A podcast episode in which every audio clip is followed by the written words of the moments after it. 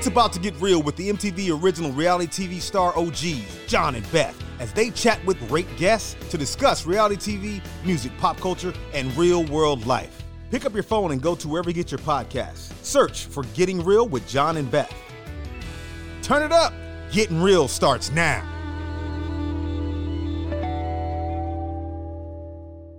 Welcome to Getting Real with Jon and Beth. We're so glad you're here because this is our very first episode. Hello, Beth. Hello, Jon. I mean, can you believe that 30 years ago, we actually started on the real world? Like, what would your life be like if you never got cast on the real world? What would you be doing right now? Much different. Later, Jon Brennan. We have to decide if it would be better or worse, but it would be much different, I think. It would be totally different. 30 years ago, we were watching for the first time episodes airing on MTV, which in the early 90s, you always turn the TV on. Most of the time, you ended up on MTV, and 90% of the time, you ended up seeing reruns or a first episode of The Real World Los Angeles. So we were on television a lot. We really were. I mean, I think everybody in their late teens, early 20s, like everybody wanted to be on MTV. You wanted to have a piece of MTV. So to actually get cast on this show that we really didn't know that much about um, was just an incredible experience. And to be able to go back, uh, people that are listening, we actually did a reunion show with our cast members um, two years ago, and it was on Paramount Plus. We got to reunite after almost 30 years. Can you believe, first of all, that that has been two years ago? And they put us back in the same exact house with our, our our friends for life. I mean, our roomies, our brothers, our sisters, and we could not think of better guests to have our first inaugural podcast than our real world roommates. I'm I'm excited. I could when we made a list of everybody we wanted to have on our podcast. These were the first people we wanted. We wanted our roommates from the real world to be our guest. And so we're super excited. We have three of our roommates, and this is going to be a mini reunion right here on our podcast. And so we're going to bring them in one at a time here, and then we're going to have a big party at the end where we're all together, and it's going to be phenomenal. We're so glad you tuned in for Beth. Who is our first roommate? I mean, everybody, everybody remembers our our roommate Irene. She was the, she was the cop. My I mean, favorite roommate. My oh favorite. Oh my roommate. gosh, she was like the mom of the house. She was the mom. I and, and I have to say I was really intimidated by her because she really had her shit together. Okay. Well, she was extremely, extremely hot. First of all, Yeah. She was beautiful. She had a career. I mean, not a job. She had a career and she was in love and she was about to get married. I was just like, my jaw dropped. Like, Well- oh, I'm still trying to figure out who I am. And now here comes Irene. Irene, welcome to the show, Irene. hey, mom. Hey there.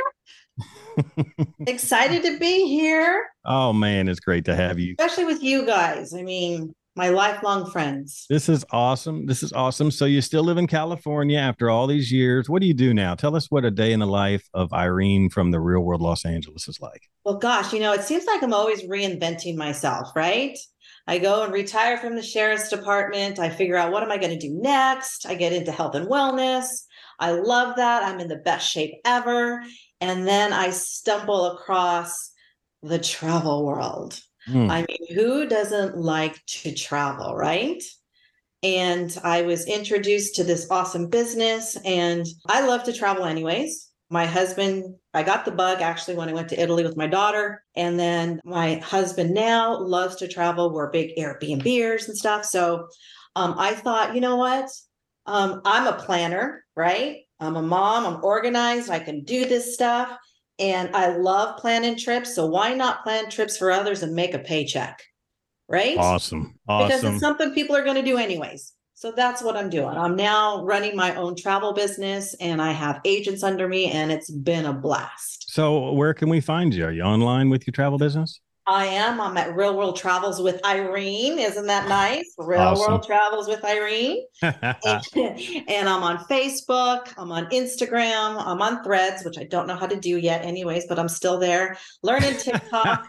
Uh, Just like Twitter. If you go to Real World Travels with Irene, it will lead you to every one of my social media pages. That's and awesome. you to be able to plan and um, request a trip. So go there if you have any travel needs. I love that. And I called you mom because you were, I think, 24 when we were on the real world. I want to age you here on the internet. 25. But, okay, you were 25 and I was 18 years old. So immediately you became like a mom figure to me, but really the whole house. But first me, I was a I was a child. I was 18 years old, fresh out of high school, and you were a 25 year old grounded person, like Beth said, a career. But now, I mean, you're a mom of of how many, and and and how's how's all that work? Like, how do you juggle this life of yours? My son just turned 29, and my daughter's 23. I raised two previous bonus kids, and they're in their 30s. And I've got three bonus boys, eight, 16, and 19. So I guess you could say that I really do like the mom role, right? Beth, you can relate. I could totally relate. So, Irene, when you got the call to get reunited with your cast, were you hesitant? Did you want to do it? Did you not want to do it? Did you? What, what were you? What were you thinking? I remember who I talked to first. I think it was Jon, right? Probably. Yeah. And at first, I, I might have said, I, I, as I can recall, because, you know, I am 56 now and my memory sometimes I have short term memory loss. And um, I might have said, oh, no, no, I'm not doing that.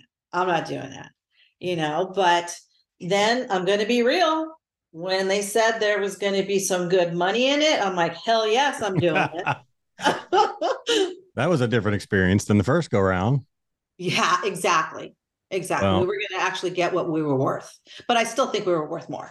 Oh my. Oh my. Well, I was for sure. I mean, you know, when we were in when we were in the exact same house 2 years ago talking about things that had happened 28 years prior, did it seem like uncanny weird like alternate universe to you guys cuz for me, I couldn't believe we were standing in the same rooms in that same house after all those years had passed. It was weird. Yeah, it was really strange. It was almost like I was 25 again. 25 and maybe just um, but not intimidated by the cameras you know we've all lived some life and we all have our opinions more so than we did when we were 25 and i was more afraid to voice my opinion back then than i was now.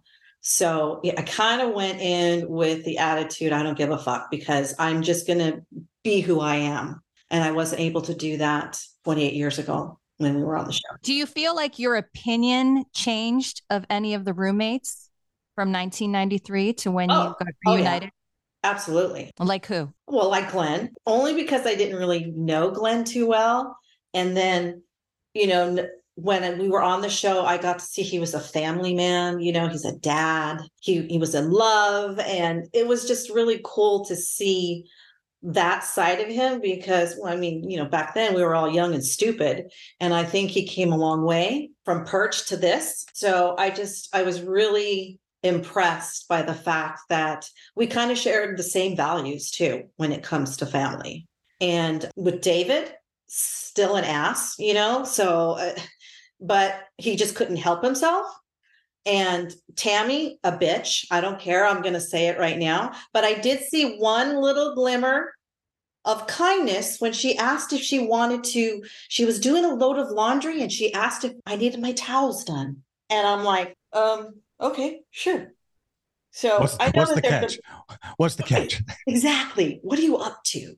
And stuff. and we had a couple of, I had a, a conversation with her off camera that didn't surprise me, but surprised me. What kind of conversation? Oh, do tell. Tell us, tell us what kind of conversation? Uh, well, so we were out on the balcony and she came to me and she did, we, you know, I had, you know, some words that I shouldn't have said back then, just kind of came out and I'm not going to apologize for it. And um, she took me aside and said, maybe you should go into the confession and talk about that, you know, so this way you don't look bad. Right. But then when I asked her about how, you know, I'd like to stay like in contact with her after, it was a pretty much no, I don't want to stay in contact with you. Mm.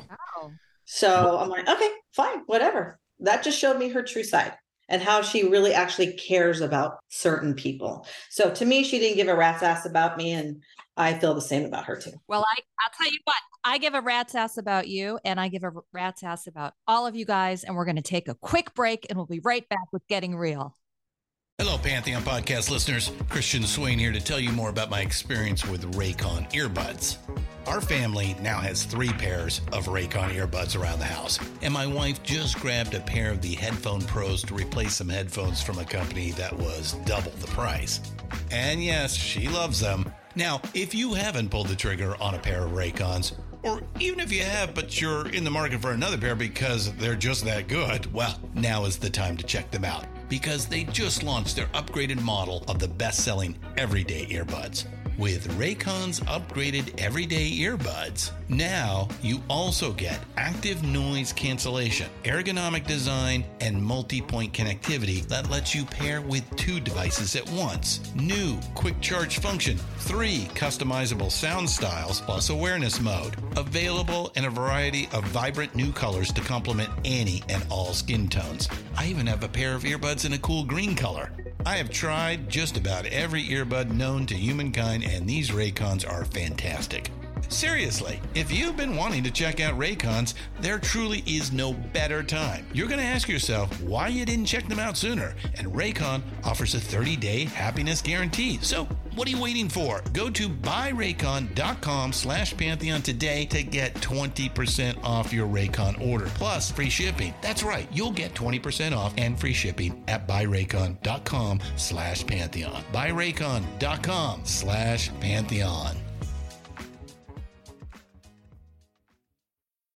Hey folks, Steffan Chirazi and Renee Richardson here from the Metallica Report. And we are proud members of the Pantheon podcast family, where the best of music and podcasts unite. We've got something pretty cool for you.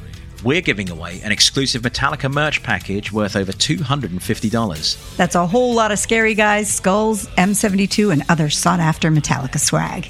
And we've made it easy for you to win. Follow and share the Metallica report, and you're in the game. Go to pantheonpodcast.com slash Metallica, enter your email, and hit that button to be entered to win. And just like that, you're eligible for our monthly exclusive Metallica merch package. And guess what, rockers? You can enter every month. So just do it. And while we love our global brothers and sisters, the lawyers won't let us ship outside the U.S. Okay, we're back getting real with Jon and Beth with our special guest, our roommates, and we're and we're talking to Irene first here, and um, Irene's uh, telling us about her experiences with some of our roommates. We were talking about Tammy. Yeah, I mean, uh, a lot definitely transpired during our reunion with all of our roommates. It was super explosive, I thought and it was so condensed. Yeah. We, you know, we had a lot of drama over six months, and now this taping was for two weeks. So yeah. it was like, you know, every 20 minutes, something was something was going off in the house. So it was a lot. Well, we had a lot going on in our season. For instance, you know, 10 or 12 days into our experience, we had we had David leave the house because of the whole Tammy blanket hallway incident. And so he left the house, got replaced by Glen, who's going to be our guest on this podcast in just a few minutes. So hold tight for for roommate Glen. And then Irene, you left. You got married as was planned, and and and your wedding was on the the episodes. And you left the house. We didn't know you were going to be getting married and leaving the house. Of course, you did. And then eh, you got replaced by a roommate. So we it was the true story of seven strangers, but we actually had nine total people in and out of the house.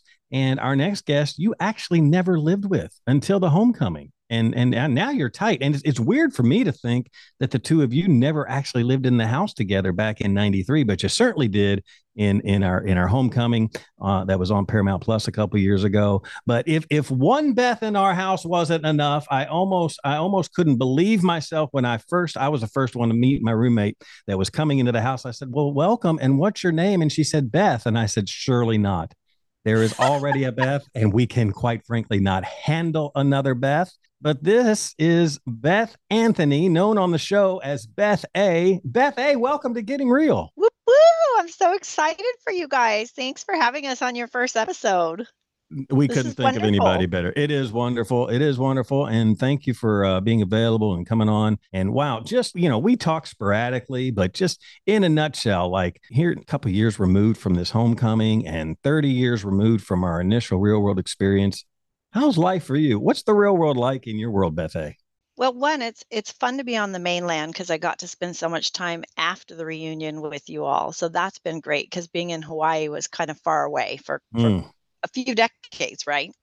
So I'm having a lot of fun being a SoCal girl again and and going into a lot of my old digs and stuff like that and getting to see you guys more often. The big whammy for me, I'll say this in the most not Debbie Downer way, is that in March I had some pretty major surgery. So when we were doing the reunion, I knew that something was wrong with my health. I had gained a lot of weight. I was having chronic headaches and fatigue, but um, apparently I um, had something pretty serious going on. So I'm sitting here today, uh, one and a half less organs.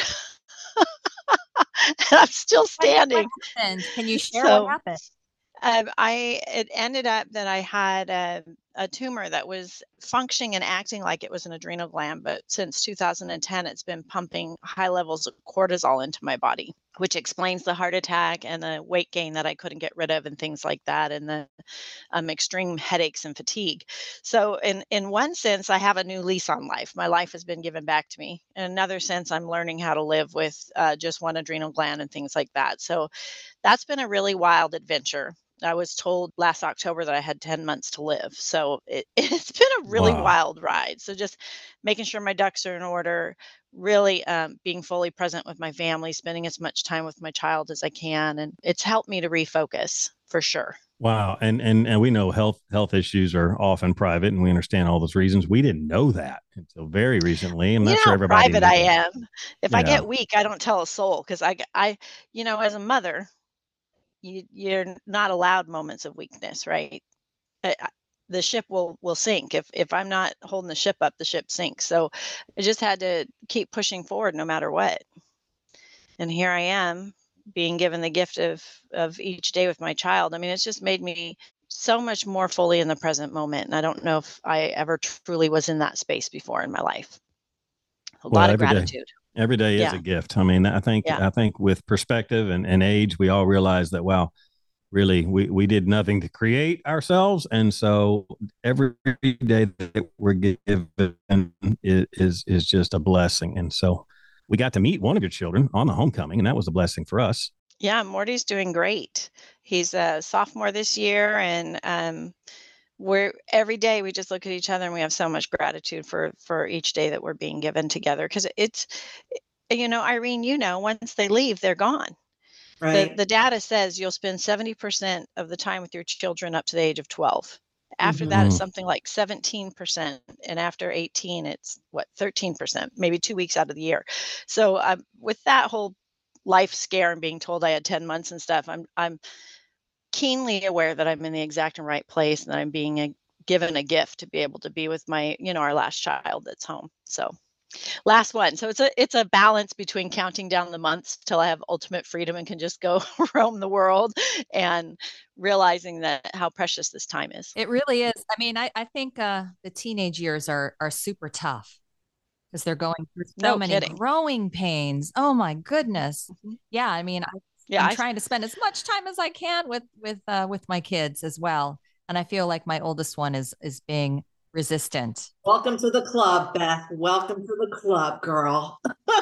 It's like, what? I'm not cool. Are you kidding me? I am so cool. Like Yeah. I like going to concerts. I'm like, you know, hey, want to go to this concert with me? She's Yeah. like, ew, oh no, I don't like them. I'm like, what? What do you mean you don't like this band? So yeah, right. It's it's hard to convince young people that we were once the epitome of cool. By golly, we were on MTV, right? And that Mhm. is the Mhm. epitome of cool. I mean, Not You know, really. being Not, in, not really. well, back in the day, it was very influential in culture. I mean, we were on a show called The Real World. Definitely. And do y'all feel like our show was the real world? I mean, now we're talking about real life things. You're talking about health issues. You're talking, you know, we're talking about making bills work. We're talking about raising teenagers. Uh, you know, bands that were cool are no longer cool. I mean, how how real was our show? I mean, it was it was real. We lived in the house together, but did it represent real life? Well, I think what's really interesting is that a lot of the hot topics that we were uh, brave enough to talk about, talking about, you know, abortion and being gay, coming out, who you love, all the things that we were really controversial at that time. And I find it very interesting that those same those very same topics are resurfacing as such a big issue right now. So if we want to talk about how real we were, we were brave enough to discuss things that that people were not discussing at that time that it has taken 30 years later for them to become household discussions. So I I would say that to the best of our ability we were being as real as we possibly could under the circumstances. Yeah, I mean, I think we were being real in, in the experience, and and and the best way that a TV show that was non-scripted could could, you know, relate to the world or represent the world. I mean, we were diverse for sure, mm-hmm. but I mean, life has changed so much. The real world itself has changed, but uh, I mean, life and culture has changed so much in thirty years. I mean, you got to think about this in it hasn't. It hasn't. Okay. Well, in in ways that it has. Number one, we didn't have we didn't have the internet in our house. Okay, the internet was not a thing in in homes yet. Okay, businesses had internet and companies. I didn't have a cell phone until 1998, five years after the real world uh, experience for us on our show. And I mean, so think about how the internet on a cell phone has changed everything, and then uh, you know the reality TV in general has changed so much. But in, in what ways, Beth, do you think that life hasn't changed? Well, I think um, in that sense uh, that the same life issues, the the same uh, rights to equality that that we were discussing back then are just as relevant now. And I think what has changed for me personally, and I think for a lot of people, especially people that live in on the west and the east coast in the last 10 years, because we have so much access to information now, is we may have believed that there had been significant change and we now know that there hasn't been that we haven't really truly progressed as much as i think that our coastal views would like to think we had as far as equality on all playing fields whether it be you know the glass ceiling for women in in work and fair equal pay um, you know gender identity all these things. It, it, that to me is really interesting. I thought we had progressed so much more. Mm and we haven't changed so much in that way. So that i think that the the big change is we get so much more information now. Mm-hmm. the, the difficulty with that is how accurate is the information and how much of it are 30 second blips to uh, change behaviors in and perceptions. And so there's a lot of caution with that as well and i think that that has completely changed our society. Wow. very true interesting to me. I think that the addiction to reality TV, we saw such a huge influence that the Kardashians had that all of these reality TV shows have had. The internet now is is a 30 second blip of that. So definitely, you know, we we helped to create that new experience in society. Well, after all these years, you're still one of the very most profound and interesting people I've ever met. My roommate, Beth A and Irene and co-host awesome Beth Beth S. Uh, we're going to take a break, and this party's just getting started because we have another roommate that we're going to bring in right after this break. Don't go away.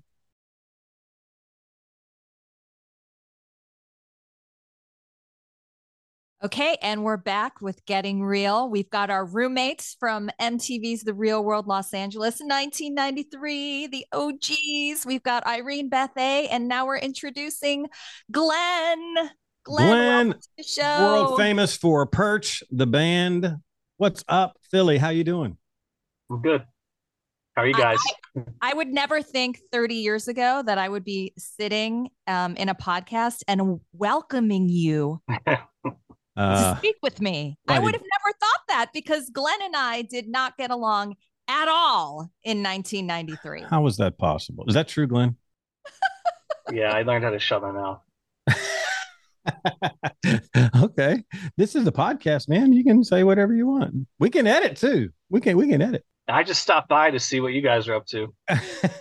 We're glad that you. What, Glen? What is a day in the life uh, of of you now, post real world post homecoming show from two years ago. I mean you're, you're at work you're you're you're doing your thing. What what's your life like now? It's a lot of driving. I ended up meeting somebody and she lives uh, in new hope pennsylvania. So i pretty much i live there now but i still have all the uh, furry kids that i was left way back in uh, 2019 so i basically you know rent a house the ones that we have not been able to integrate into the other house are still at the other. They're still in, in my other house. So it's a lot. It's a lot. Yeah, and uh, we I, one of my favorite things about the homecoming was was when your kids came to the house and spent you know a few hours or half a day, whatever it was. And uh, unfortunately, that among other awesome parts never really made it onto the uh, the homecoming episodes. But that was that was one of the the, the coolest parts was when uh, some of your kids came to the house and and I just specifically yours. Remember sitting on the rooftop just having a great time. You have a great family.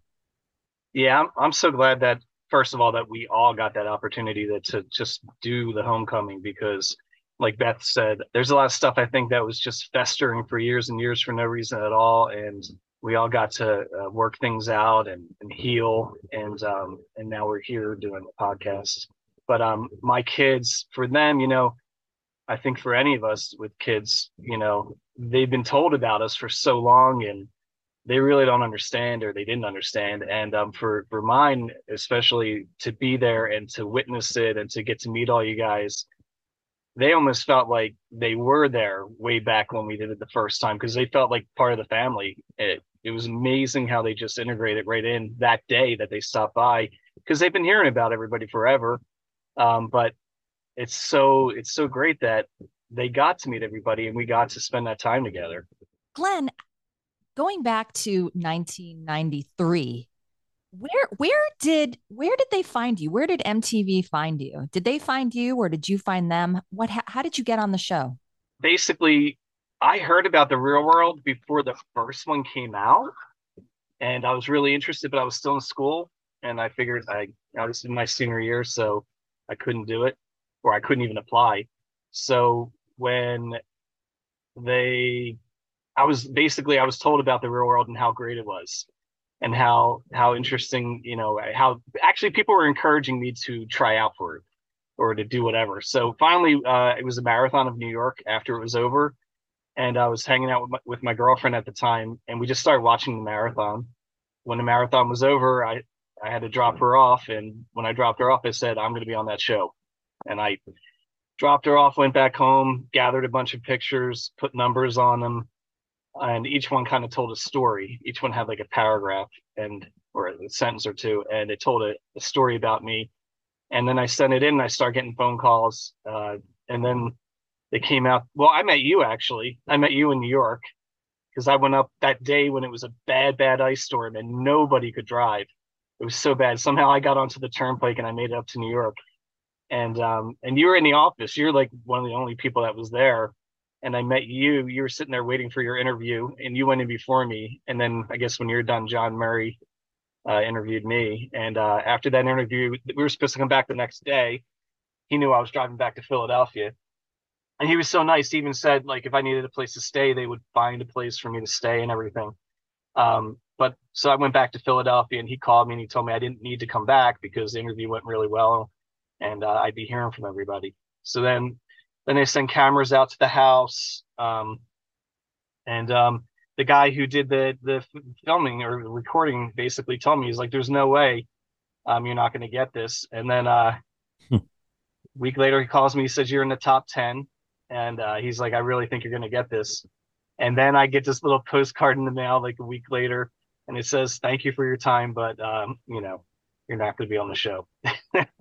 Mm. And what oh was it? What was it about? I want to know what was it about Beth in that casting waiting room that made her so memorable? I mean, why wasn't she just the girl that was also waiting for casting? What what was it that made you remember she was there? She was friendly and we talked, you know, so I just remembered her. And there was nobody else really there. I think everybody nobody else could make it. I, nobody was driving that day. You must have yeah, stayed overnight. You guys don't understand like the situation. It was Christmas Eve I, I wasn't it Glen? It was like Christmas Eve. And it might have been, but yeah, you were in New York. Christmas you must have stayed overnight. Oh no, no! I had to ask my mom uh, to get me a plane ticket because they were like, "Okay, it's down to twenty people, hmm.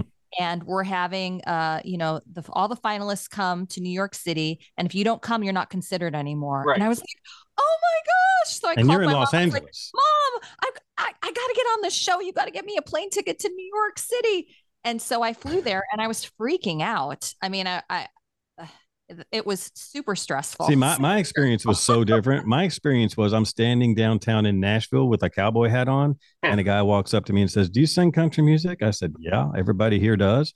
You want to be on MTV? I was like, No. Hey, would you apply to be on this show we did in New York? And he told me all about it. I said, No, that sounds dumb. And they and he said, You're perfect. I said, Why am I perfect? He said, Well, you're rude and you're stubborn. You're perfect for the real world. Hmm. Oh I can't believe I've I've never really heard all of this backstory. This and so Glen, fast forward what a year and a half, and you come in to replace David, who we have kicked out of our house, and boom, you see Beth. Was that your first reaction? Was oh my goodness, this is the girl from New York? At that moment, no, I I didn't because I was in shock. It, that whole interview was it was a complete shock to me, and I was extremely nervous. So um, it was tough, you know, because I'm I'm going in there, but beforehand, um, so I didn't get I didn't get picked to be part of the cast, and um, I was upset. I was kind of depressed, and uh, I I decided I'd write a letter and thank um, Jon Murray and Mary Ellis for the opportunity. And I also wanted to get into film and, and TV, so I thought I'd write a letter and and ask them if there's any you know positions anywhere I'd, I'd love to work for them someday. And just you know, here's my resume. And uh, I sent some pictures too, somewhere of me crying and everything. so um, yeah, it was one night, I guess a month in, uh, and they called me out of the blue, and uh, I was actually heading out to the theater, and they called me and they just said, "Hey, it's," and I'm thinking they're asking me to to work on the show. I was really excited, and then they go on to explain to me that um somebody's leaving and um and we you know we we have two people out here and we want to we really loved you and we want you to come out and be another one uh, to get interviewed, but you might not get picked, so you might get rejected again. Can you handle that? You know, and, and we're we're only going to cover you for one night and your flight and everything. So I said, sure, I'll come out. And it basically was like two days later, I just disappeared. I didn't really tell anybody this time because the first time everybody was in in like that all my friends in Philly and everybody else in the music scene were saying how I was going to get picked for the real world and everything, and then I didn't, so I looked like an idiot. So this time I didn't tell anybody, and they really didn't know until well, my band knew because I disappeared and I told them. They they're the only ones I told, and uh, so when I when I got picked, I just didn't, we didn't tell anybody until it started airing, and that way yeah. everybody was surprised. That's awesome. That's Irene. What was your process like? What was it like for you get on the real world and get married? I mean, that wasn't a surprise. It was all planned, right? Um, well, I they actually came to my work and put like a flyer on the bulletin board in in the lunchroom and it said casting blah blah blah and i had called my sister and i said have you ever heard of this real world thing and she's like oh yeah i saw the pilot it's like you know these weird people coming to live together and stuff. True story. Was, that's true. It's true. True story. And um i'm like and they were looking for a cop. I'm like and they were looking for someone who's getting married. And i'm like well hey check check right? And so I uh, applied. I I think I went through like eight interviews, you know, all on camera. Went down to Universal um, City down there where um, Bunim/Murray was headquarters, and uh, each time, you know, they filmed you uh, during the interview, and then they filmed him because they knew he was going to be part of it too. And uh, you know, he was kind of shy. I'm like, it's okay. It's not about you. It's about me. And and um, and then I got a call saying, You got it. And I'm That's like, awesome. Okay, what did I get? Because I really have no idea. we're still tr- we're still trying to figure that out. What, did I get? so they wanted they wanted uh they they wanted a country singer. They came and found me. We know they wanted a bike messenger for San Francisco. They went and found Puck. You think they wanted a female sheriff deputy? Um, I don't think they were looking for that. I think they got lucky. Yeah, we I, we think they got lucky for sure. They got lucky because I wasn't just this ordinary female cop. Okay, um, you know. So and and I was getting married, and um, I remember when we were going to do the wedding and the reception, and they didn't like the area of where my uh, head table was going to be, and they're like, "Can you move it?" I'm like, "Can you pay for it?"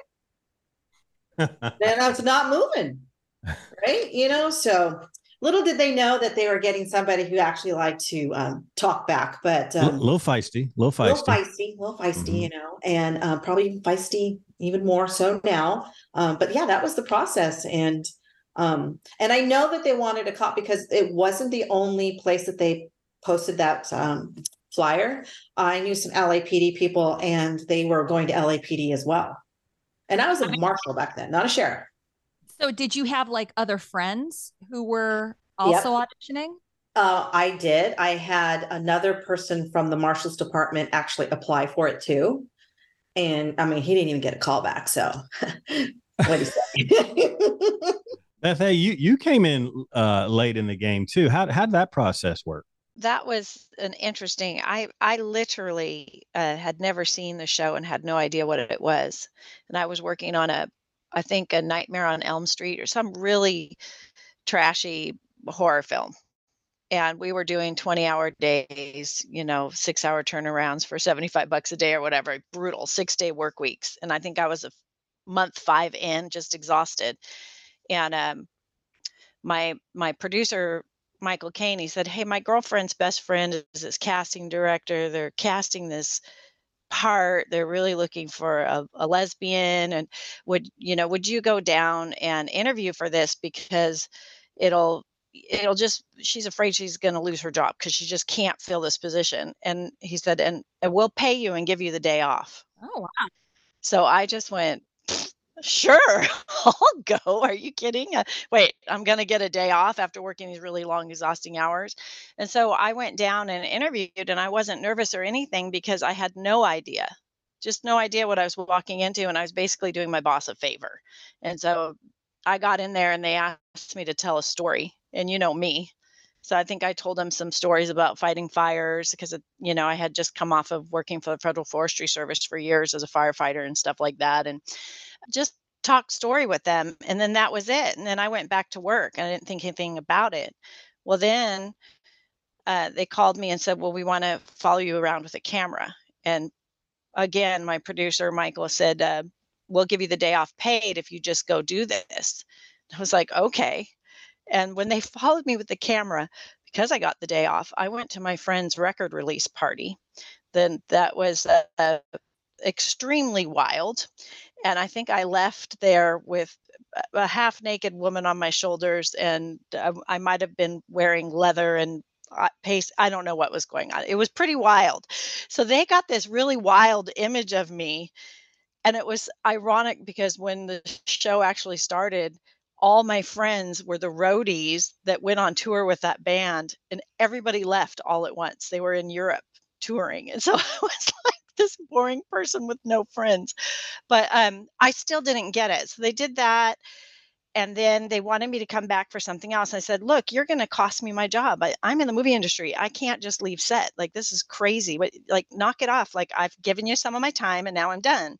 And so I was working in a building in downtown Los Angeles, and it was like two o'clock in the morning. And I remember the guy's name. You know, I never remember any of this stuff, but his name was Val. I'm sweeping this massively huge abandoned building to get it ready for the next day because I was like craft service. And there's Val leaning against a, a the the wall with my contract. Wow. And I leapt. I mean, my soul left my body. He scared me so bad, and I I read him the rights. I was like, "What the fuck are you doing here? This is my place of work. You're going to cost me my job." And he's like, "Well, we just want to offer you a contract." And I'm like, "A contract for what?" like, I literally did not get it. And what they told me hmm. was, mm. "You're going to you're going to live together in this really great you know cooperative environment with people from different backgrounds and show the world how you can you know work things out. Like they totally got me on the hippie vibe. I thought we were going to be like making meals together and getting along. Can't we all just get along right? That so, guy's name that's my that story. guy's name was val miller and i'm laughing because i've never heard this story and i've never heard anyone mention his name except for Mary Ellis Bunim, who has gone to heaven, but she uh, she was the co-creator of reality TV and the real world. And she, Val Miller is the one that stood in downtown Nashville and gave me the same. We have a contract for you, and I'm like, I, I mentioned his name to uh, to uh, Mary Ellis and Jon way back in 1993. I said, "Where is the guy that hounded me to be on the show? Where is Val?" And they went, "Oh, Val Miller." I'm like, "Yeah, where's that dude? He don't work for us anymore, but he's a great dude." And I have not heard his name in 30 years. I can't believe you just mentioned his name. so crazy.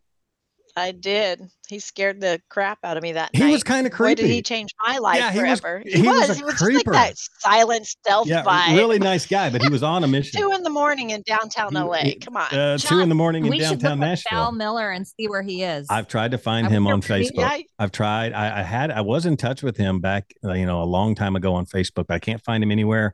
Anywhere, Val Miller, if you are out there, you are the real world casting stalker, and we want to have you on Getting Real with Jon and Beth. We are having a party with our roommates, Beth, and we're going to be right back with another segment. Don't go away.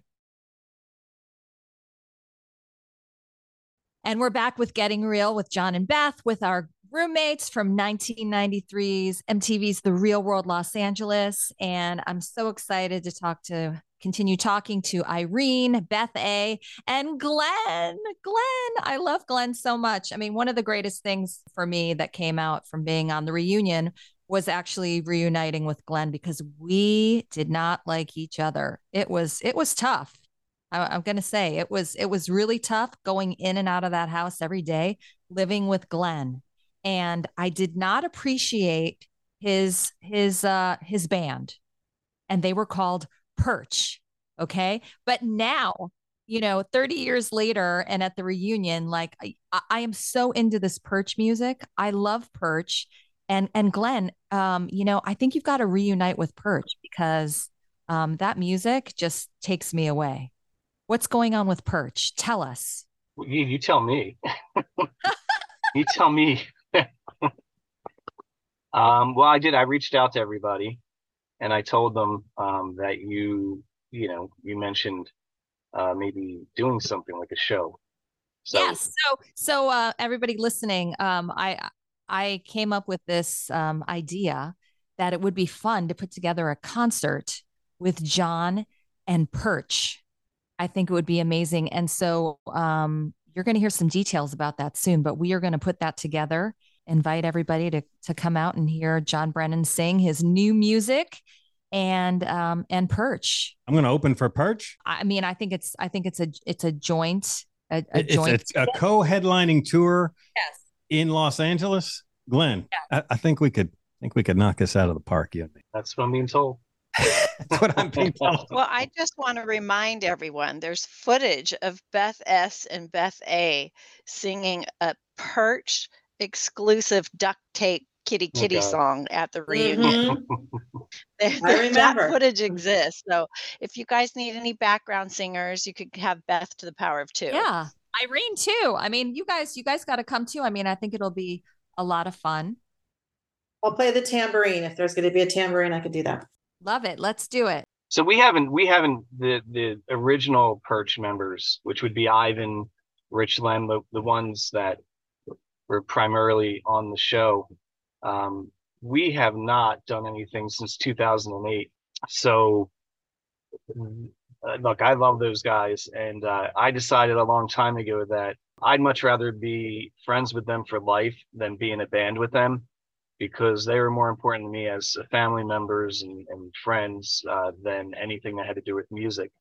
So after the show, it was really challenging to keep everybody together because, you know, Lem, you know, when we were back in Philadelphia, it was easier, but Lem was still in college. He went to LaSalle University. That's where I met him.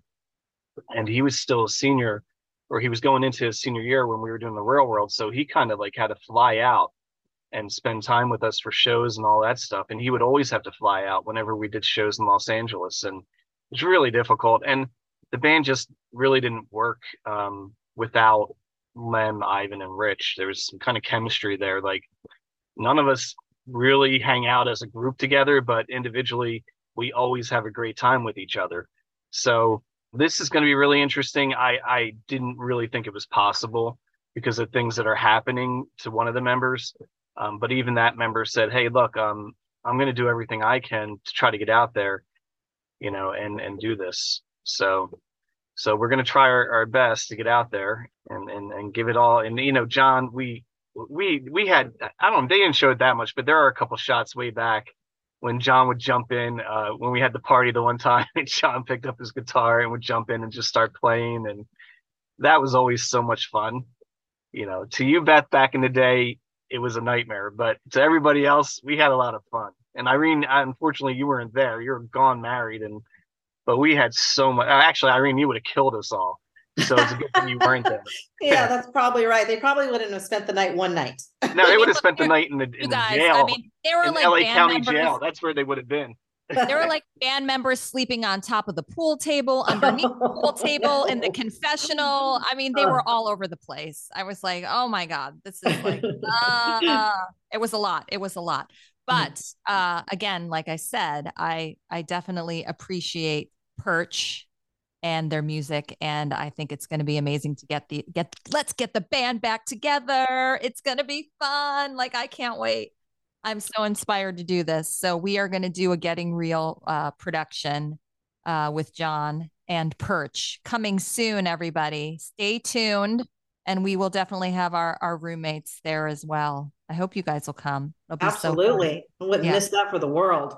For So, sure. Glen, when the real world started, tell me the history of Perch. So were you guys together, or did you kind of just like have a few band members and then you found some after you got on the show? You're like, oh, I got to put this band together. How did it? How did it happen? Rich and I have always been in a band together. I kind of I kind of started doing music with Rich and as a joke, and then um this band uh formed behind us called Magnetic Jesus, and they became really popular in Philadelphia. Like that's the one who ended up playing at like JC Dobbs with Rage Against the Machine and other bands. We would basically get people to the shows when when touring bands would come into town and, and pack the house. And but then it got to where it became really professional and um, they were worried about me because i was going out to a lot of parties. And um, i found that and i went to a lot of shows. I found by going to other band shows and going to parties and performing at parties we built our, our audience and we built our fan base. Um, but it got to a point where my i was just my I, I wasn't able to like keep up with everything plus going to school and having a job. So they told me basically they started off by saying you know we're not going to play any more parties. And um and i you know i said okay that's fine. So i'm booking shows with them and uh it got to it just became really professional and i guess and that's where most bands go. Like if you want to get signed you got to be professional and they wanted us to get signed and so did i but i, I also wanted to build the fan base and so uh on the side, I formed Perch because um, Rich at some point left Magnetic Jesus, and I missed him. And then um, he had there were guys who would come to our shows. One was Lem, and one was Ivan. And Ivan was he was an amazing bass player or drummer that I would see playing everywhere. And Lem was a drummer who I saw playing in like so many different bands when I would go out. And I, I thought mine was awesome. So I figured I'd I'd form a band with those guys so I could, you know, I wanted to create more music and, and have more fun and still do Magnetic Jesus. Uh, by the time I graduated college, Magnetic Jesus gave me an ultimatum. Um, I was going over to to overseas for a bit after college, and uh, while I was over there, they told me basically you have to pick between Magnetic Jesus and Perch, or Perch. So um, when I went when I went overseas, I basically remember just traveling through Europe and uh, listening on my headphones to both bands, and I would talk to people about it and share how I felt and let them listen to the music. And I came back deciding I wanted to do Perch. So Magnetic Jesus just went on without me. They got somebody to cover for me or come in, fill in my place. Where's Magnetic Jesus today? Well, basically, what happened was um, Magnetic Jesus at times has merged into Perch. So when I when after I did the Real World, of course, Magnetic Jesus wanted to do a show with me. So while Perch was still out in LA and the Real World was still airing, I would fly back to Philadelphia and and the East Coast to do shows with Magnetic Jesus, and then I would do shows in, on in LA with um, Perch. So at one point, because Ivan moved to Chicago, and all these different things happened, I just I merged the two bands, Magnetic Jesus and Perch. I mean, look, when when we want to be super super professional and tight, which we weren't when we were on the Real World, uh, that was the party band. Um, that would have been we would have went with Magnetic Jesus, you know, and and with Perch, it's more of write a whole mess of songs and never practice them and try to perform them first for the first time live. That's basically how we did things. And I'd be coming up with lyrics live. I would be figuring out stuff live. They'd be figuring out stuff live. And we got away with it. We used to play a lot of shows and we start getting as, as big as Magnetic Jesus and that bothered them. So, um, but one band's sloppy and the other band's tight. so are there any band members that left Magnetic Jesus that we would know of today? Oh, to other groups? Well, yeah, but you wouldn't know them now. I wouldn't no. know and, them. Oh, okay. And I just lost one last year. My one of my closest friends, he passed away last year, and uh, he he actually last time um, Perch played with the original members in at JC Dobbs or at Dobbs in Philadelphia, um, we had him play bass, and Ivan, you know, played guitar with with Rich, and it was so it was great. I loved it. It was so amazing, and honestly for this one you know that that's a bummer because obviously he's not here. So for this show we couldn't have him but we can't have him. So maybe we'll have some other surprise. Who knows? Big big surprises. Okay we're to go to break. And beth a when we come back i want to ask you what your favorite perch song is And we're back with Getting Real, Jon and Beth, with our roommates from MTV's The Real World Los Angeles 1993 Old School. We've got Irene, Beth A, and Glen from Perch, the band Perch, who, who I'm trying to reunite with Jon Brennan. We're going to do a concert real soon. Beth A, what's your favorite Perch song?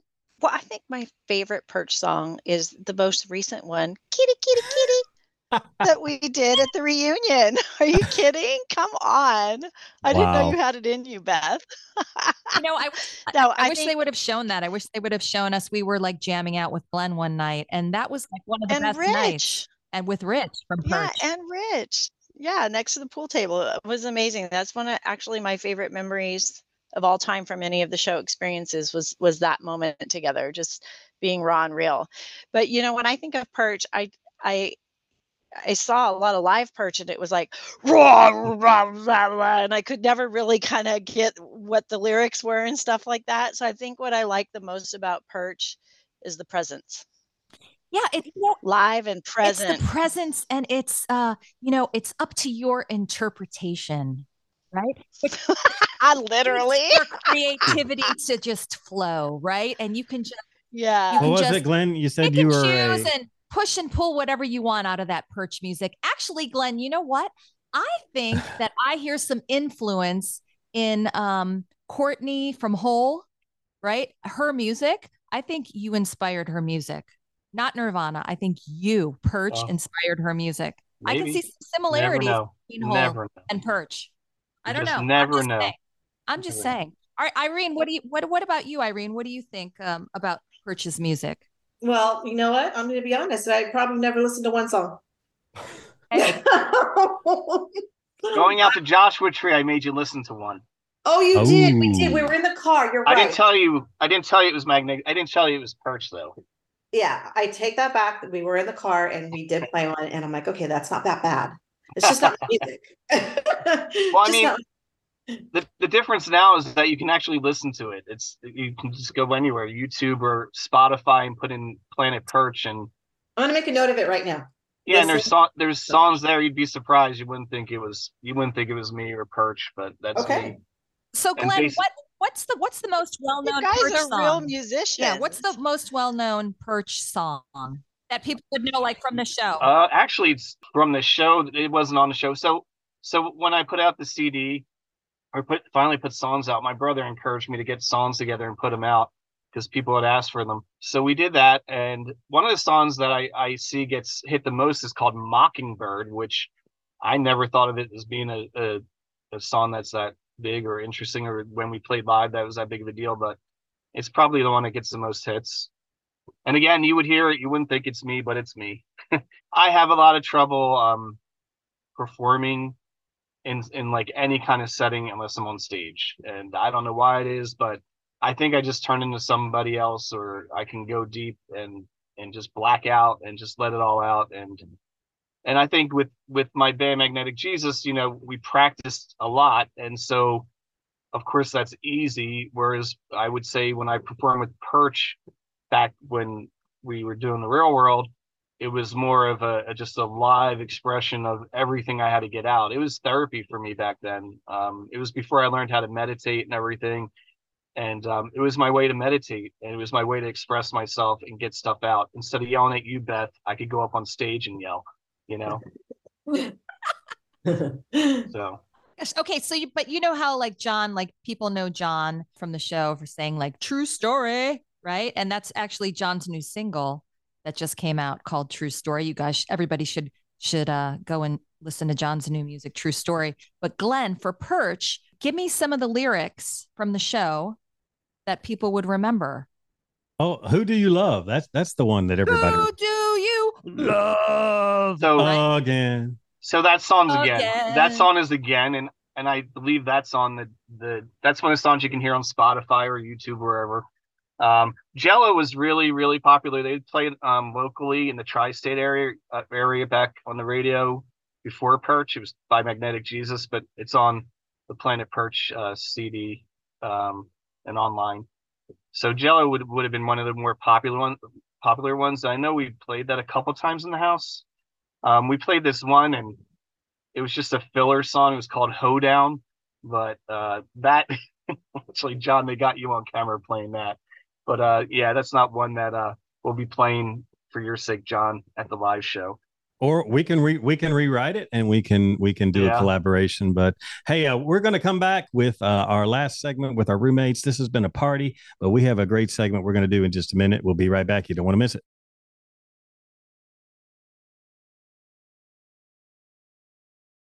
Okay, we're getting real with Jon and Beth. We've got our roommates from MTV's The Real World Los Angeles. Irene, Beth A, and Glen. Glen, what is your favorite memory or memories from the real world or from our reunion? What was what do, what would you say is like your ultimate best memories from the show? Well, a lot of them, of course, happened off camera or weren't shown. Um, but the one the one of course that was shown was when when the um what you call a rat came up to me and, and just kissed my finger and you know that just blew my mind because everything that was happening and all the tension. And um and I knew I you know I I it it was a heavy pressure situation for me because I I sensed that I was there to deal with something that was awful for me and I still deal with to this day.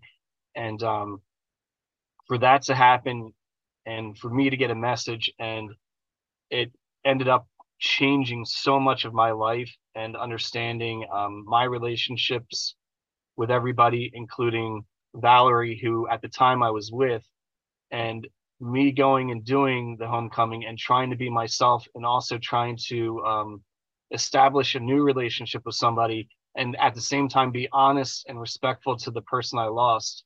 Um, it was not easy doing that on on whatever TV, the Universal TV or Universal Media however you want to call it these days. Um, it was so I, I didn't want to hurt her. I didn't want to hurt Valerie, and I didn't want to hurt all those people that knew, you know, Kim. So so so the background of the rat, just so if people don't know, we did this reunion and um we were met in the desert by Eric Nies. Little mice, not a rat. And, and, it's a kangaroo yeah. rat or and so so yeah, so Glen, you know, fill us in. Like, where did you find where where did this rat situation happen? Happened in a teepee. um. So yeah, we're sitting in ceremony with with Eric. It's it's it's intense, right? I mean, when Dave walks out, David walks out. I better say David. He walks out, and um, it was just I, I was just I didn't know how I was not going to start crying and just fall apart and and it took a sign from Kim. I I see all that stuff is it's not magical or mystical. To me, that was a sign from Kim to just, you know, I'm here and um, and this is what I want you to focus on, and and don't don't don't talk about anything else. You need to get it get out and get away from that. They actually did a great job editing everything together because um the what they used um basically um really showed many levels of complicated stuff and somebody healing like in front of everybody and being able to to change his life. Yeah, I think for me that was one of the best things about the the uh, the homecoming for sure was they they could, took us back to Joshua Tree.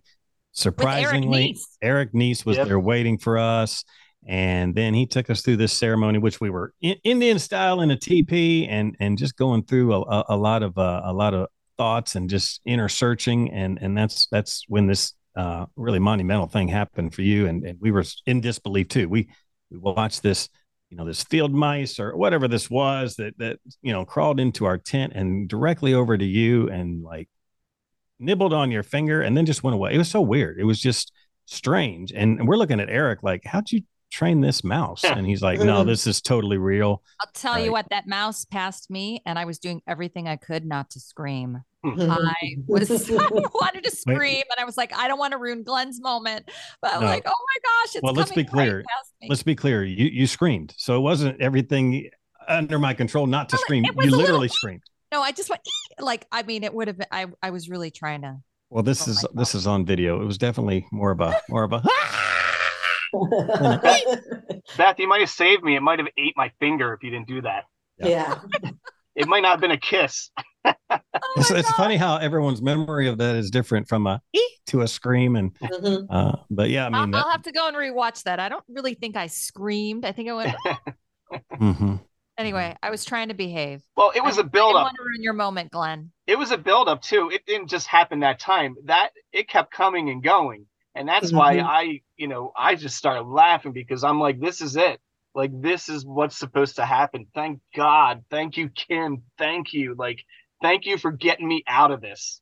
Because it took me back to her and all those fun things and all the different things because I did used to videotape her. I did those I would tell her she's crazy.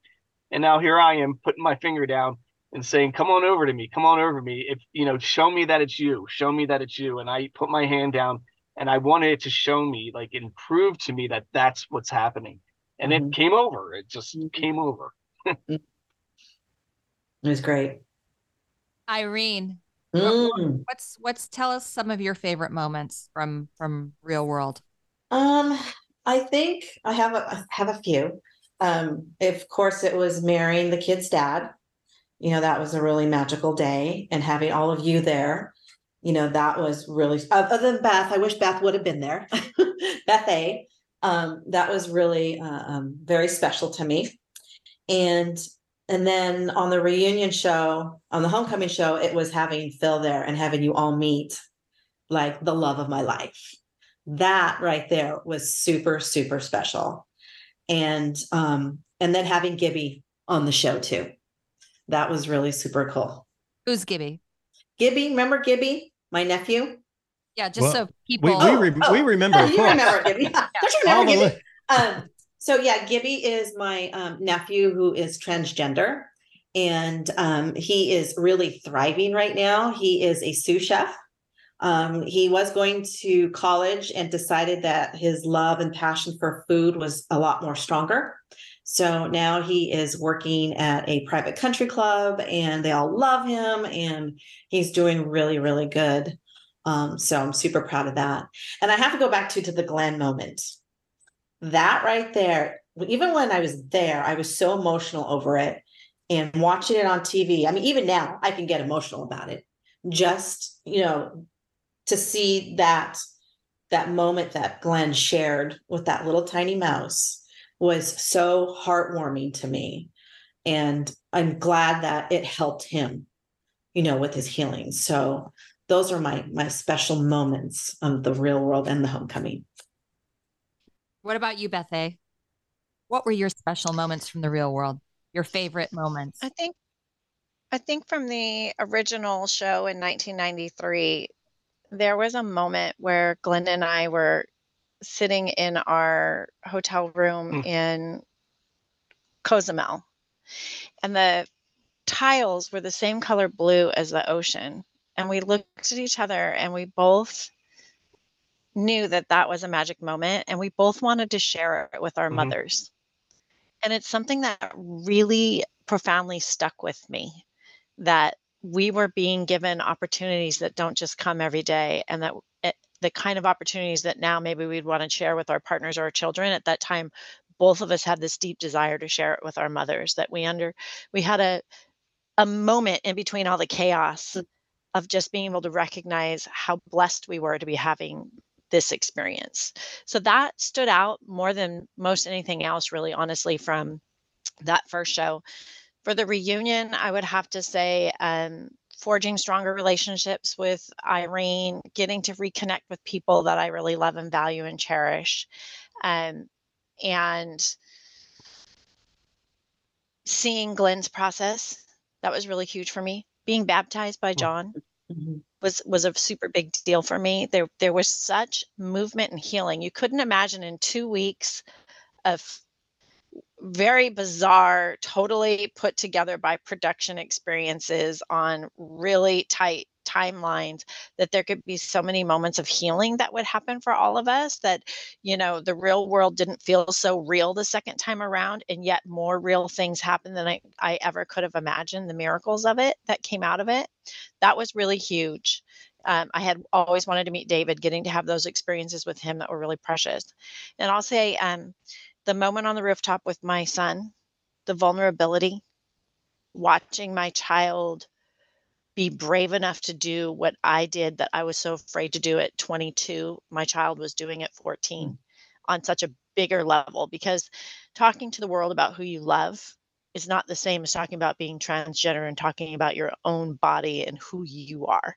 And the the bravery that it took for my child to do that was um, awe-inspiring to mm-hmm. me.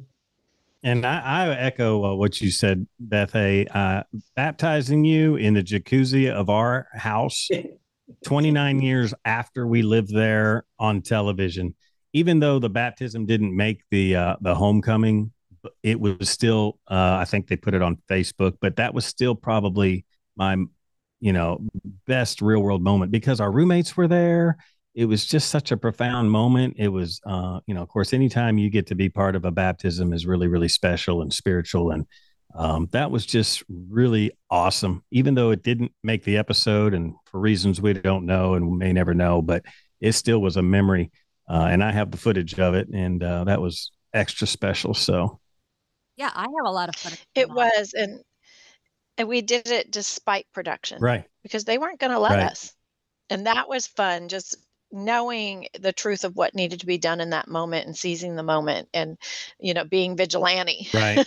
Like we're nope we're doing, doing it. the moment is yeah. now. We're we're going to capture it on on our iPhones which we didn't have back in 93 we're going to we're going to capture it ourselves but uh, Beth Beth asked what what's Thank your uh, what's your biggest memory of the real world after 30 years? For me, I think that the biggest gift that I got out of doing the reunion is I feel like I'm much closer to everybody than I was in 1993. Um, so to be able to go back and uh, talk about some unfinished business and um, to get to know people on a more meaningful level, um, to me that was that was the best. Um, I mm. and I still feel like there is still some unfinished business, and I think we need another reunion. Well, you know, that's a that's a that's a that's a lot that's a lot to uh to digest but what do you what do you guys think uh i mean other than the first seven on the new york real world uh i mean we are the 8th ninth 10th 11th 12th 13th 14th 15th and 16th reality star of all time. When you watch reality shows now they lump in so many things to reality shows. There's competition shows there's the challenge there's american idol there's you know the voice there's you know all of these things they lump into reality shows now all these home fixer uppers. What what do you think? Do you, do you sit there like i do and go man this has evolved into something totally different. I think writing the art of writing shows has gone away which is sad because to me i don't i don't watch reality tv i can care less about it but I sure do like a really good, you know, drama. That's that's not real, right? that is not real. Um, because the the other stuff just makes me sad sometimes, especially like the Bachelorette and the Bachelor. Uh, no, I know that man is having sex with three women on that one night. You know, it's just it just makes me sick to even think of that stuff, or vice versa. You know, so um, I can deal with cooking shows absolutely love those, you know. So that's the only thing of reality TV that I'll watch. But I think they need to support actors and not the reality TV side and support writers. And it's really sad what they're going through right now because people need to make a living. And sometimes reality TV shows takes away from that. Well, you are right. Everybody needs to make a living. And what do you think about reality TV people being protected uh, with a union? I You think got they into should too. Necessary. Yeah. Why, why do you think it's necessary, Beth? You said it, you think it is. Oh my gosh, the first go around. Are we allowed to say that? I think we got $75 an episode and it went into syndication for 23 years and aired 24 hours a day every single weekend Mm-hmm. Mm. with or without our consent. Well, Prime yeah. example. Yeah, and they said, well, you know, you signed a contract with all that language in there, and so you know, we kind of agreed to it. Sure, at two in the morning with Val standing against a post scaring the crap out of me. I don't me. know if we realized that, that this was going to go on. There'd be a 30 year reunion, and how much they'd actually air this stuff, and how much trauma would actually happen in the house. I mean, we went through. People ask me all the time, "So you were on the real world? What was it like?" And I say, my my first answer is, it was stressful. It was it was stress. I don't know that it was enjoyable and awesome like you think it was. It was a lot of Yeah. stress. Well, I also think things like that sweet house was falling apart. The bathroom was so dirty that you wore shoes to go into it. Like, I think if there was a union, there'd be more protective factors. We weren't really sure if we were going to get a meal or if we weren't, or if we were supposed to cook the food in the fridge, but then we didn't have time to because there was constantly something on the screen telling us we had to go somewhere else. So I think that there are some things for your health and well being and your mental health afterwards that would be followed through better if there was a union protecting people because they're putting their lives out there. We're they're not actors, they're putting their lives out there and we all know that they take a 24 hour period and bump it into a 45 minute episode that people then formulate opinions for life about you. Yeah. So I think that there needs to be protective factors. And that, that was a big difference in the 1993 experience and then the homecoming experience 29 years later was in 93 we got up we said what we want we went where we want we did what we want but at the at the homecoming it it was uh i mean i stopped short of saying it was scripted but it was definitely planned but it, we were into day 3 before we figured out hey nothing really happens before lunch. They're letting us get up and do what we want and and, and cook breakfast or lunch, and and then there's an incoming message that we have to sit down and talk about. But it would have been nice to know that you know information beforehand. Hey, here's kind of the schedule, but. Uh, we didn't have a schedule in 93 so a totally Well, different experience for me Jon, it's reality. They want to keep us on our toes. They're not going to tell us, right? Because they want well if they i mean reaction i mean everything probably.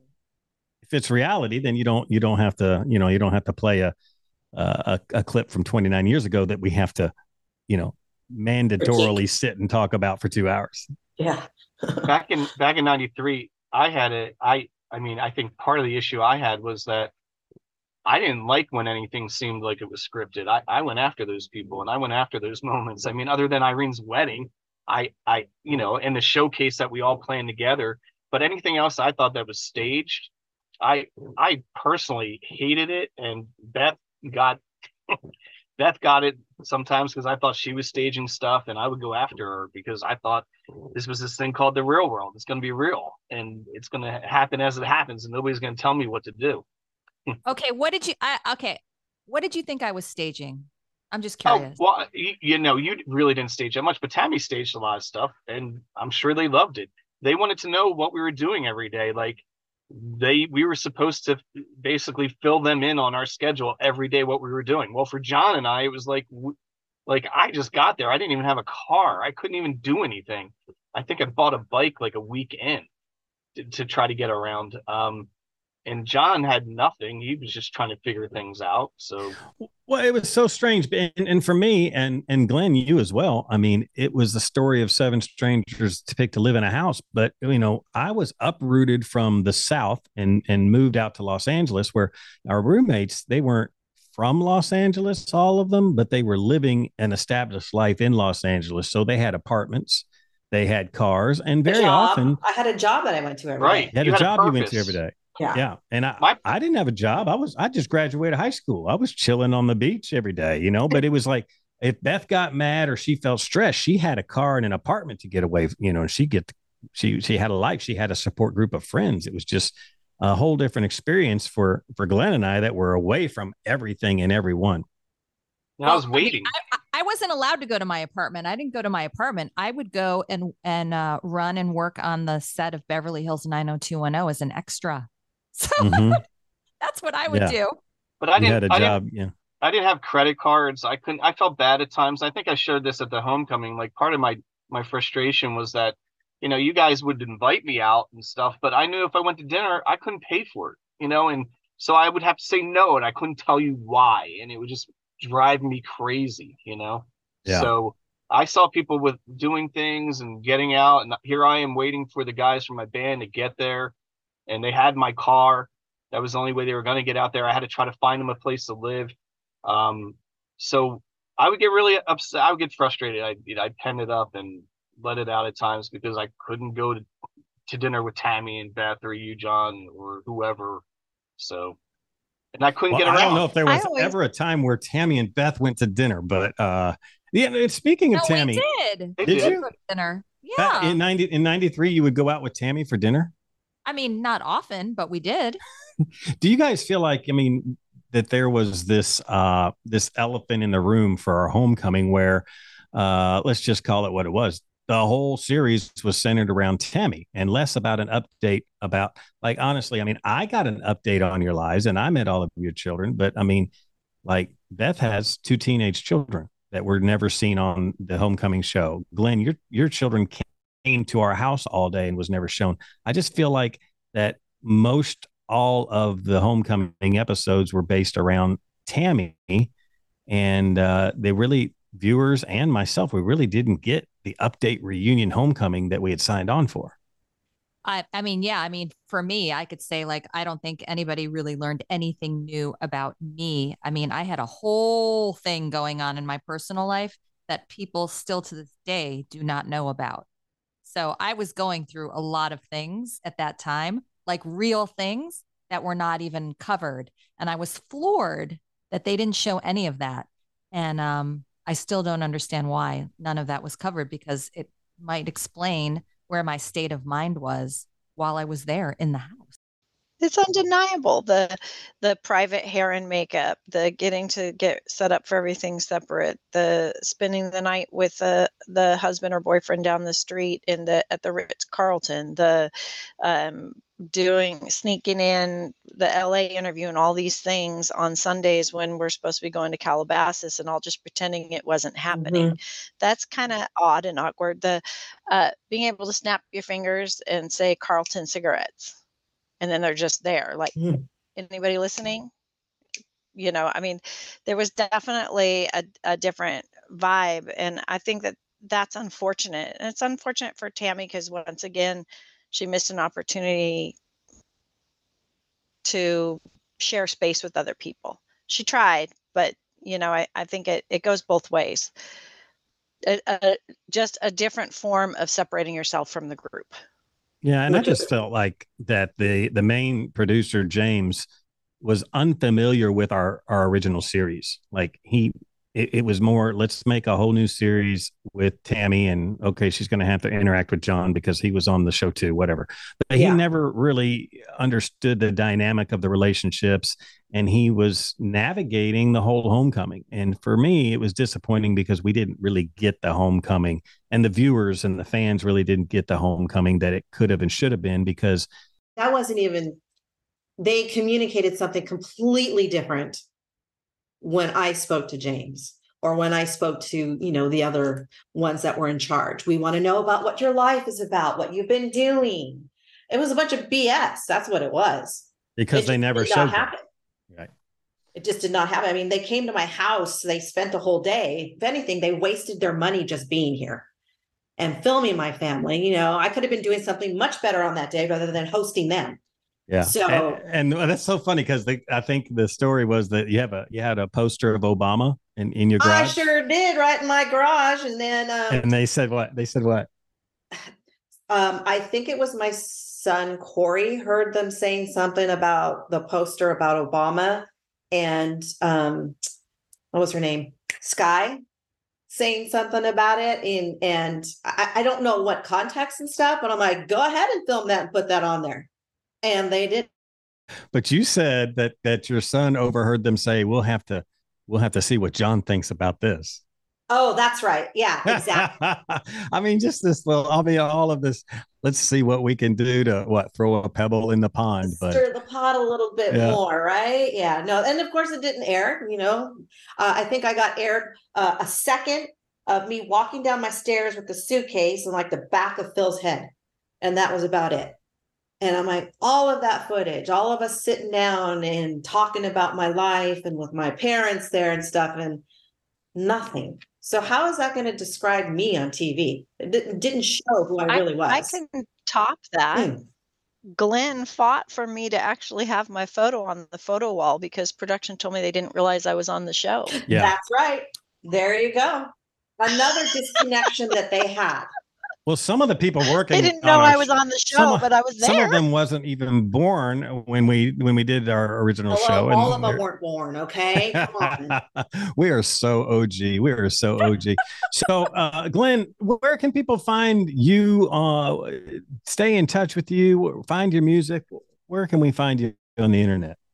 basically you can listen to perch or magnetic jesus if you just type in magnetic jesus into or perch well uh, sorry planet perch into um I guess youtube or any of those other you can google it you know planet perch and it'll take you to one of the amazon or somewhere else as far as me i you know i just got enough stuff going on i with my family and and everybody else and I really try to put in time with the person I, I love. You know, she calls me her twin flame. Um, Oh. I that's my focus. You know, and my children and my my parents, um, and my my brothers and sisters and everybody else. Um, so when it comes to social media, I find it hurts people at times, and I, I find that people really can't be real on social media. It's it seems to be a big front. But if somebody wants to track me down, Facebook's probably the best place, you know, by my name, Glen, and last name Naessens. There's only one Glen Naessens that I know of in the United States. Um, so um, that's the best way message me if you want to. And people have, like, since the homecoming, I got a, a lot of people reached out. It was really nice. And I, I also had a lot of close friends tell me that I really, and my, my kids telling me that I really should be on Instagram and I'm not. So, uh, so when it comes to promoting myself, um, I do that in person with people that I'm close to. That's awesome. And if you're looking for travel or health and nutrition, our friend Irene, our mom, is on Instagram at Irene's Real World LA. And so that, you're easy to find and willing to help. Mm-hmm. That's what you're passionate about and spending your days.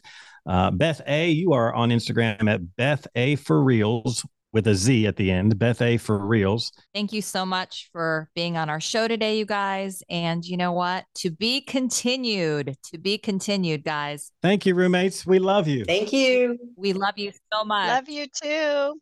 Bye. You've been listening to Getting Real with Jon and Beth on the Pantheon Podcast Network. Executive produced by Christian Swain and Peter Furioli. Edited by Michael DeVestia. Produced by Lindley Ehrlich. Hosted by Beth Stolarczyk and Jon Brennan. Be sure to follow us on social media on Instagram and TikTok. You can follow Beth at Best Real World and follow Jon at johnbrennan.com. Also, follow the podcast on Instagram at Getting Real with Jon and Beth. Until next time, keep it real. Beth!